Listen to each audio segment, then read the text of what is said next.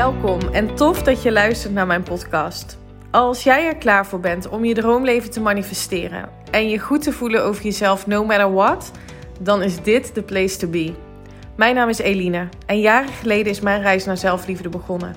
En nu weet ik dat je door het creëren van zelfliefde al je dromen kunt realiseren. In deze podcast deel ik tips en inspiratie met je op de thema's mindset, wet van aantrekking en laat ik je ervaren dat zelfliefde niet soft en zweverig is, maar juist sexy, krachtig en oh zo belangrijk. Enjoy!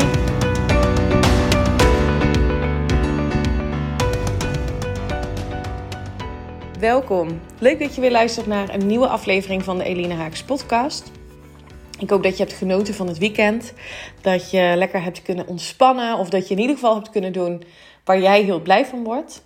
Wij zijn gisteren uh, zondag naar uh, Amsterdam geweest. Um, een family get together was erg leuk. Ook voor Teun weer om even als een neefjes en bijna als een neefjes en nichtjes te zien.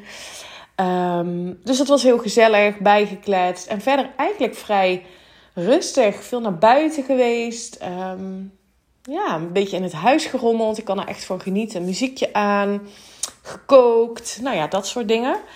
En vanochtend ben ik de dag begonnen met het zetten van uh, mijn intentie. De vraag die ik mezelf iedere ochtend stel. Schrijf hem op en ga dit eens voor jezelf ook um, testen of het voor jou werkt. Um, ik stel mezelf iedere ochtend de vraag: wie wil ik vandaag zijn? Ik heb namelijk heel lang, um, echt jaren, en dat was puur vanuit onzekerheid, puur vanuit het is, ik ben niet goed genoeg of um, ik voel me niet goed genoeg over mezelf, ben ik dingen anders gaan doen. Uh, op wilskracht en op discipline. Um, wat je natuurlijk niet lang volhoudt. Want ja, hey, het is een, een, hele lage energie. En je lichaam gaat je op een gegeven moment toch wel signalen geven van... hallo, dit is misschien niet echt een heel goed idee. Um, dus, dus ik ben voorheen ben ik gewoontes gaan veranderen door heel veel te doen. Door anders te doen, uh, rigoureus te doen. In ja, in diëten, in sporten, in um, me anders kleden, veel make-up heb ik ook een tijd gedaan. En ik zeg niet overigens hè, dat daar iets mis mee is, hè, maar ik deed het niet vanuit de juiste intentie. En um, dus, dus ik heb heel lang geleefd volgens de waarheid. Als ik iets anders ga doen, dan zal ik me beter gaan voelen. Um, en dat is niet meer waar ik in geloof. Want op het moment dat ik iemand anders ben gaan zijn, um, is mijn leven compleet veranderd. En wat bedoel ik daarmee? Ik stel mezelf dus iedere ochtend de vraag: wie wil ik vandaag zijn? En dat gaat dus over um, eigenschappen die ik fijn vind, die ik belangrijk vind. Uh, die gaat over mijn toekomstige versie. Uh, dus bijvoorbeeld vanochtend heb ik opgeschreven ik schrijf het overigens niet altijd op. Ik stel mezelf die vraag als ik wakker word. Um, ik heb vandaag opgeschreven: Ik ben de fitte en energieke, zelfverzekerde vrouw. En zo kort hoeft het maar te zijn. Want wat je doet, en het gaat er wel om dat je het voelt. Hè? Dus wat voelt, hoe voelt fit? Kan je dat visualiseren? Kan je dat voor je zien? Kan je dat voelen? Hoe voelt energiek? Hoe voelt zelfverzekerd? Daar gaat het om. Het gaat niet zozeer om dat je die woorden uitspreekt en dan denk ik prima, ik heb mijn opdracht gedaan, hè, als je het zo bekijkt. En nu ga ik mijn dag weer beginnen uh, en ga ik alles weer doen zoals ik het altijd deed. Het gaat erom dat je het voelt, zodat je, en dat is dus echt een neurologisch proces, dus hoe jouw brein werkt. Jouw brein gaat jouw gedachten geven die in lijn liggen met jouw gevoel. Want het begint altijd bij een gevoel. Uh, uh, het, daarmee bedoel ik de gedachten die je creëert. En de, de combinatie van je gedachten en je emoties creëren jouw gemoedstoestand. Dus hoe je je gedurende de dag voelt. Dus als jij je energiek en fit en zelfverzekerd wil voelen, dan wil je dus misschien op een andere manier gaan denken dan wat je normaal deed. Ik was voorheen, en dan heb ik het over een aantal jaren geleden, niet heel zelfverzekerd. En dat, dan druk ik mezelf nog zacht uit. Dus ik liet ook gedrag zien. Ik had dus ook gedachten die in lijn waren met uh, onzekerheid. En ik liet daarmee dus ook gedrag zien. Um, wat mij nog meer onzekerheid uh, gaf. Of ik ging mezelf heel erg overschreeuwen. En dat ik dan s'avonds op de bank zat en dacht: Oh, ik schaam me dood. Of wat zullen mensen wel niet van me denken? Constant. Um, constante strijd in mijn hoofd. Dus, dus waar het om gaat, is dat je. Als je een andere identiteit wil aannemen, als je een andere versie van jezelf wilt zijn, die zelfverzekerde vrouw bijvoorbeeld, dan wil je daar dus anders over gaan denken. En dat begint dus bij het voelen. Wat, wat betekent zelfverzekerd voor jou? Hoe voel je je dan? Nou, en door daarop in te tunen, iedere ochtend, ehm, ga ik me anders gedragen gedurende de dag. Omdat mijn brein mij gedachten gaat geven van zelfverzekerdheid. Wat betekent dat dan? En wat doe je dan? Dus dat is echt een uitnodiging die ik je zou willen doen om eens, om eens voor jezelf te gaan testen uitproberen. Zie het als een experiment. Dat zie ik dus met heel veel dingen. Ik zie het als, oh leuk, ik mag iets nieuws gaan leren of ik mag iets nieuws gaan ontdekken. En het hoeft niet te lukken. Want ik ben nog steeds helemaal oké. Weet je wel, dat is iedere keer weer die basis waar ik naar terug ga. En nou ja, goed, dat stelt me dus ook in staat om op het moment dat ik een stap wil maken in mijn persoonlijke groei of in mijn bedrijf, wat oncomfortabel voelt, omdat ik het nog nooit heb gedaan, hè, of omdat. Ehm, ja, dat is, dat is overigens vaak wel een reden dat je niet weet wat de toekomst je gaat brengen als je iets gaat, gaat doen. Dat is dus dat is een grote reden waarom mensen niet de stap zetten die ze eigenlijk graag zouden willen zetten. Ehm, en ik weet nu dat op het moment dat ik me oncomfortabel voel, of het nou gaat over een investering, dus bijvoorbeeld een groot geldbedrag Ehm, in bijvoorbeeld coaching. Ik heb vorig jaar een half jaar traject gedaan ehm, bij een business coach waar ik 10.000 euro in heb geïnvesteerd. En toen was ik dus net begonnen met mijn bedrijf. En dat voelde best wel oncomfortabel. Dat schuurde behoorlijk. En toen wist ik ook: oké, dan ben ik invested. Dan ga ik. Dan ga ik er alles uithalen. Dan wil ik ik wil zo graag die groei doormaken. Niet vanuit de plek, het is nu niet goed. Maar wel, ik ben zo benieuwd. Hoe tof zou het zijn als ik nog meer kan groeien? En als mijn return on investment uh, groter is dan uh, ik van tevoren had bedacht. Nou, dat bleek uiteindelijk. En dat is dus heel erg fijn, omdat ik me toen al, ook bij de start van dat traject, um, in die toekomst ben gaan stappen. Ik ben in die um, versie gaan stappen van die ondernemer die ik op dat moment graag wilde zijn. En nu ben ik daar, heb ik dat gemanifesteerd. En komt er weer een nieuwe droom, komt er weer een nieuw verlangen. En dat is, dat is ja, waarom we hier zijn. Om te groeien, om te ontdekken. Maar wel vanuit een staat van zijn. Ik gun mezelf die groei. Ik vind het leuk. Ik zie het als een experiment. En ja, dat mag soms oncomfortabel voelen. Dus mijn hoogste prioriteit voor mezelf is dat ik het mezelf ook toesta om te blijven groeien. Ik op nummer 1. Als ik op nummer 1 sta, en, en nogmaals, hè, ik voel zo sterk dat um, die groei is zo belangrijk. Groei in liefde, groei in overvloed, groei in joy, groei in. Overal zit groei. Um, en daarom is het voor mij ook zou ik me niet kunnen indenken dat ik niet investeer in die groei. In plaats van vroeger, als ik eh, geld uitgaf aan iets, en dan dacht ik iedere keer: oh man, wat duur. Oh, nou ja, dan is dat geld weg en moet ik het nou wel doen? En, nou ja, goed, misschien herken je dat wel, allemaal overtuiging om het niet te doen. Nu ben ik daar wat makkelijker in geworden, omdat ik zie wat het me oplevert. En Um, nou ja, goed, dus voor mij is het, is het ondenkbaar dat ik niet zou blijven investeren in mijn groei. Ik had afgelopen week een call met een business coach, um, kennismakingsgesprek om te kijken, hey, wat, wat doet zij? Ik volg haar al een tijdje op Instagram. Vere Vermeulen is het. Hele leuke dame. Nou, dus, he, gehad heel open over wat, wat doet zij, waar, wat, wat wil ik, wat vind ik belangrijk. Um, nou ja, goed. Dus dat was, dat was echt heel erg leuk. En um, ik ga in maart volgend jaar naar een event van Suzanne van Schaik. Um, High Level Sales One Day Intensive heet dat event. En ehm, nou ja, dus zo ben ik voor mezelf en voor mijn bedrijf continu bezig met uh, groeistappen, me ontwikkelen. En ik had dus dat gesprek met Vera en toen zei zij, ik even over mezelf verteld. En toen zei ze: Jeetje, dat wist ik helemaal niet. Dat jij zo'n dergelijke achtergrond had. Ik volg je al een tijdje op Instagram, maar hier heb je het nooit over. En hier zit wel ook jouw goud. En toen dacht ik: Ja, dat klopt. En het komt omdat ik, en dan heb ik het dus over mijn vorige baan en de ervaring eigenlijk die ik heb opgedaan. Ik heb het daar nooit over, niet meer over gehad. Want ik ben echt, ik wil dat echt gaan veranderen. Want ik wil dat deel van mij en dat deel van die ervaring gaan omarmen.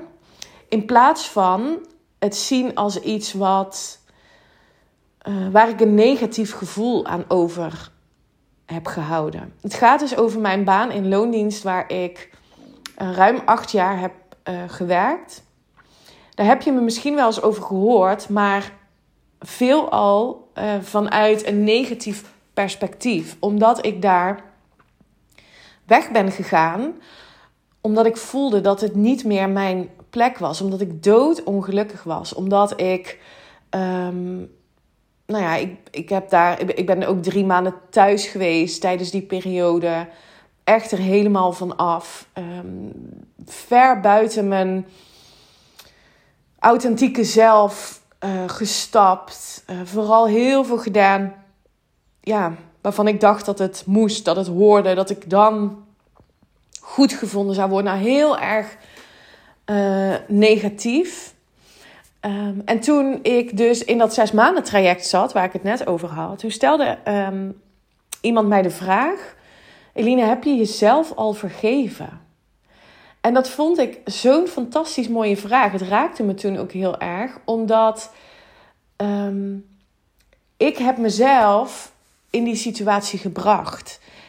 Destijds niet bewust, maar ik heb er wel voor gekozen om op die manier door het leven te gaan. Om in die slachtofferrol te zitten. Om uh, in die angst te zitten voor wie ik was. En dat ik niet voelde dat ik mijn authentieke zelf kon zijn. En dat ik de drang had om erbij te horen, om te presteren, om. Nou ja, goed. En ik had daar werk op te doen. Niet dat bedrijf of mijn manager of de directeur. Kijk, ik, natuurlijk vind ik iets van het beleid wat zij hebben gevoerd of wat zij nog steeds voeren. Maar dat is aan mij. Dat, is, dat ligt bij mij. Dat ligt niet bij hen. Ik, maar ik vind daar iets van. Dus ik leg een bepaalde lading op hoe anderen het doen. Ik heb een oordeel over wat anderen doen. En dat is niet langer waarmee ik terug wil kijken op die periode waarin ik ook fantastische dingen heb mogen doen. Ik heb dus uh, acht jaar bij een uh, corporate bedrijf gewerkt in Amsterdam. Toen ik daar begon, uh, waren we nou, met ruim 100 mensen. Ik begon in 2008 tijdens de bankencrisis. En het, um, het ging niet goed met het bedrijf. Dus de drang om te presteren was super hoog, want mijn contract hing daarvan af. Um, ik ging tot het gaatje um, en ik deed er alles aan om ja, zo goed mogelijk te presteren. Uh, ten koste van, uh, van mijzelf, waar ik me dus inmiddels uh, mezelf voor heb vergeven. Het is echt een hele belangrijke stap geweest, merk ik nu ook weer, nu ik het erover heb. Um, en daardoor heb ik vrij snel promotie gemaakt en uiteindelijk een leidinggevende positie um, aangenomen. En daarmee kwam ik ook binnen het managementteam van het bedrijf. Um, en dat bestond uit drie directieleden en, moet ik het goed zeggen, vijf managers, waaronder, uh, waaronder ik. Nee, zes denk ik. Nou ja, goed, is ook niet per se heel relevant voor dit verhaal. Um, en wij ja, waren verantwoordelijk voor het beleid, voor de uitvoering daarvan als managers dan, hè, de uitvoering van het beleid, maar ook het meedenken over de groei, over de consistentie van het bedrijf, over strategie, nou, noem maar op. En ik merkte dat ik het vooral heel um, tof vond um, dat ik die rol had, dat ik die positie had. Ik had ook echt wel iets in te brengen. Ik bedoel, ehm, ik werd daarnaast ook nog eens verantwoordelijk voor uh, een aantal hele grote klanten. Um, contractueel gezien. Dus ik deed de onderhandelingen. Ik uh, zorgde ervoor dat wij um, ja, hoofdleverancier werden. Dat deed ik niet in mijn eentje, maar ik was daar wel um, ja, hoofdverantwoordelijk voor. Uh, dus dat, dat deed ik erbij. En nou, dat was best wel veel, maar ik vond dat, ik vond dat heel belangrijk. Ik vond dat, dat dat iets over mij zei. Ik vond dat ik daarmee een bepaalde status had ontwikkeld. Um, en iedereen was binnen mijn uh, familie was natuurlijk ontzettend trots. Ik heb een uh, familie waar um, aan beide kanten van de familie, zowel bij mijn vader als bij mijn moeder, waar de meesten een hele goede baan hebben, waar dat ook heel erg gestimuleerd uh, werd op, nou ja, ook in directiefuncties, in leidinggevende functies. Dus bij mij is dat er met de paplepel ingegoten.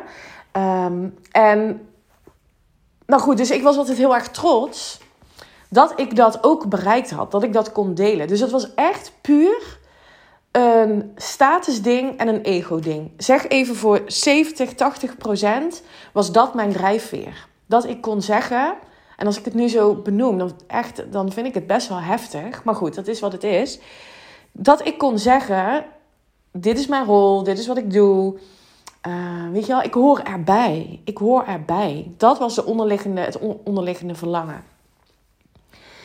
En ik merkte ook heel erg dat ik wel op een bepaalde manier leiding wilde geven. Dus um, we hadden bepaalde doelstellingen, KPI's. Um, nou ja, daar moesten we aan voldoen. Maar ik had wel zo de afspraak kunnen maken met mijn um, leidinggevende, met de, met de directie dat ik het op mijn manier mocht gaan doen. En mijn manier was de zachte kant. De zachte kant van leidinggevende, kijken naar iemands kwaliteiten. Ik had hele intensieve gesprekken met mijn teamleden. Mijn eerste vraag tijdens zo'n gesprek was altijd: hoe gaat het met je? En dan niet hey, hoe is het? En door, maar echt hoe gaat het met je? Ik vond het zo belangrijk om in te tunen op um, de gemoedstoestand van iemand. Hoe zit je in de wedstrijd? Waar kan ik jou in begeleiden. Dat coachende stuk vond ik echt zo ontzettend belangrijk. En, en dat werd ook als heel waardevol gezien. Uh, waardoor iemand ook echt het gevoel had: ik doe ertoe.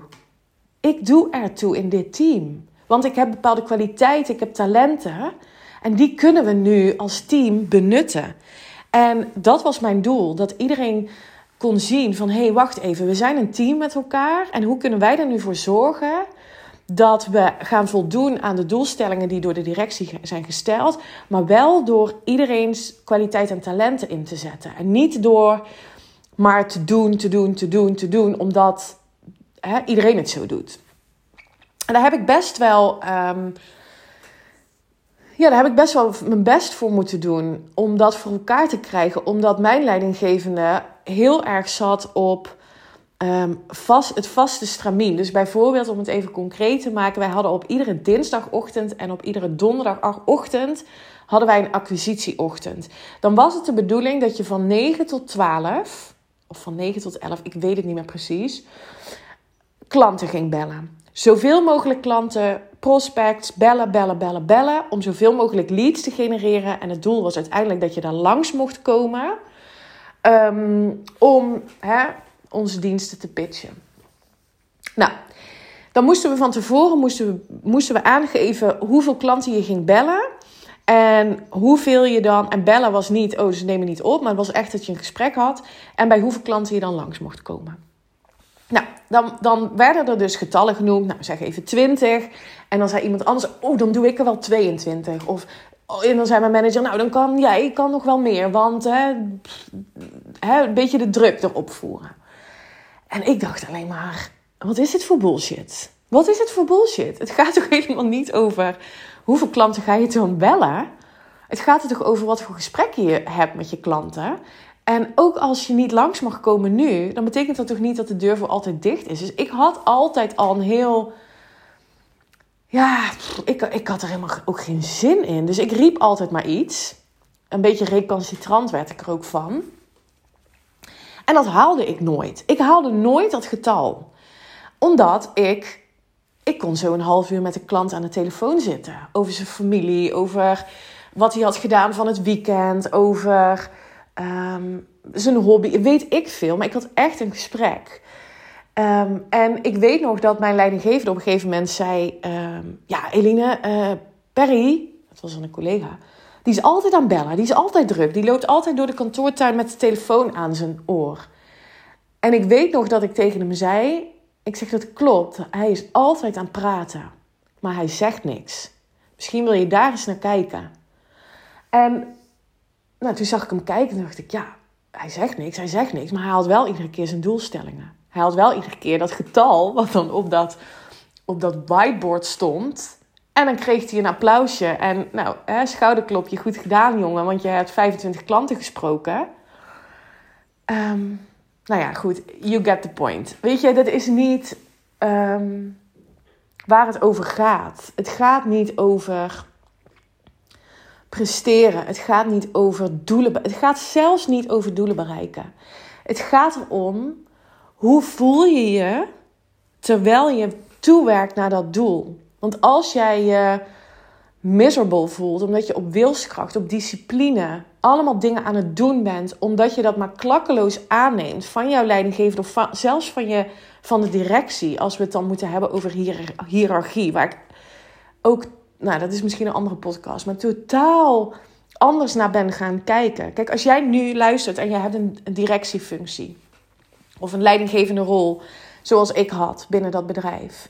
En jij gelooft dat er dingen anders mogen gaan gebeuren in jouw bedrijf, dan ben jij degene die op de zeepkist mag gaan staan, die zich kwetsbaar mag gaan opstellen en gaan delen wat jij voelt, wat jouw droom is en wat jouw verlangen is. Mensen gaan met jou mee als ze kunnen intunen op jouw emotie, op jouw drijfveer, op jouw verlangen. Mensen gaan niet mee ehm, als je gaat vertellen hoe, hoe ze het moeten doen of hoe het altijd heeft gewerkt.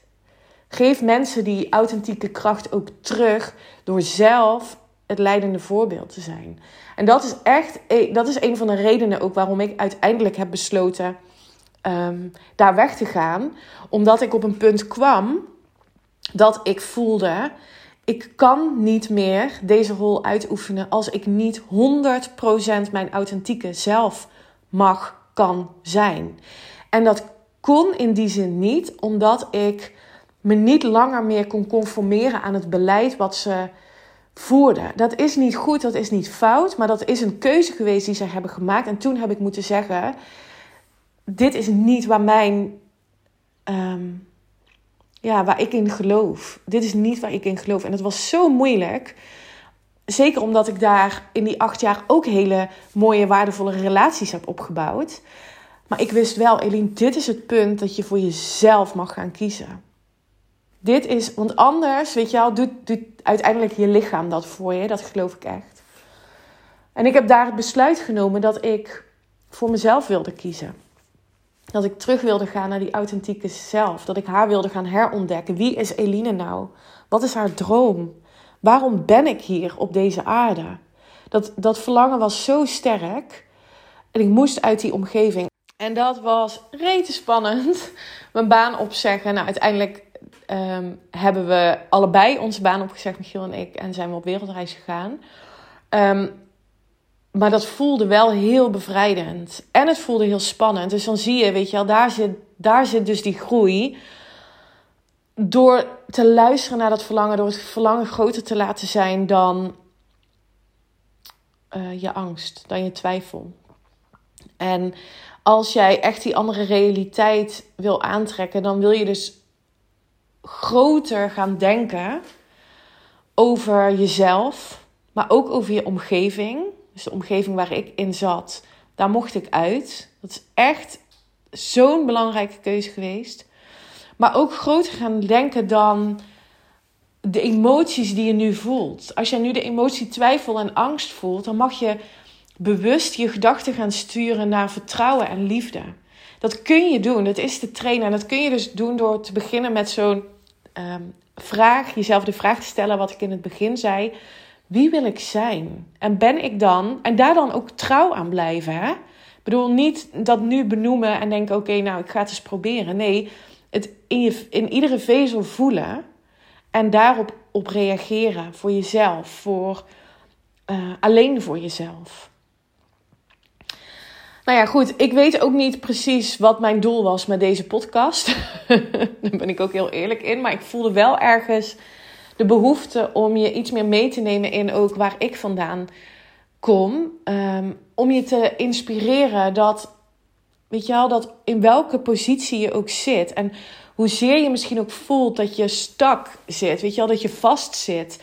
Dat je het gevoel hebt dat je in een gouden kooi zit. Omdat je nou eenmaal die baan hebt en ja, financiële zekerheid biedt. Of omdat je anderen niet teleur wil stellen. Of omdat wat voor externe reden je dan ook kan bedenken. Ik gun het je echt om terug te keren naar jezelf. En te voelen, maar wat is voor mij belangrijk? En als je dat kunt voelen en je durft vervolgens het besluit te nemen om daarvoor te gaan staan, dan beloof ik je echt dat er zoveel kansen en mogelijkheden op jouw pad gaan komen dat je letterlijk de realiteit, de toekomst die jij wilt, naar je toe gaat trekken. Dit is namelijk wetenschap. Dit is hoe het werkt. Alleen we zijn zo geneigd om te kijken naar wat er niet is, niet in vertrouwen te stappen. En ja, dat is echt zo mijn missie, zo mijn drijfveer met dat, met sowieso met alles wat ik doe, maar ook met dat nieuwe één op één traject voor de, voor de ehm, vrouwelijke leiders, self-love leadership traject terug naar jou, terug naar die authentieke versie. Ze is er al. Ze is al daar. Je hoeft haar alleen maar haar te ontdekken. En ervoor te gaan staan en haar te omarmen. Weet je, dan, als je dat gaat doen, dan is de wereld licht aan je voeten. Ook voor jou. Ook voor jou. Het is niet alleen voor de happy few of voor de mensen die denken: Oh, ik heb, um, weet ik veel, ik heb financiële voorspoed. Uh, hè, omdat, omdat het van mijn ouders vandaan komt, omdat mijn ouders rijk zijn of weet ik veel wat. Daardoor kunnen zij het wel realiseren, die toekomst die ze zo graag willen. Het heeft niks met externe factoren te maken, echt niks. Het heeft alles te maken met hoe jij denkt over jezelf. Um, dat, is, dat is echt de basis. En daarin wil ik dolgraag um, ja, die vrouwelijke leider gaan begeleiden uh, inspireren, omdat er meer vrouwen in hun kracht mogen gaan staan. En als wij dat allemaal doen, man, hoe mooi gaat de wereld dan zijn? De wereld is al mooi. Het wordt alleen maar mooier. Nou goed, ik hoop dat je iets aan deze podcast hebt gehad. Ik zou het echt fantastisch vinden als je me dat laat weten. Uh, deel het in je stories. Tag me dan. Stuur me een DM. En ik zou het fantastisch vinden als je mij um, een review zou willen geven. Um, bijvoorbeeld op iTunes. Um, ja, dat helpt mij weer heel erg om ook gevonden te worden. Dankjewel dat je er was, dat je weer luisterde en uh, tot de volgende. Bye bye! Dankjewel voor het luisteren. En ik zou het echt te gek vinden als je via social media deelt dat je mijn podcast hebt geluisterd. Tag me vooral. Ik hoop dat ik je heb mogen inspireren. Tot de volgende. Bye bye!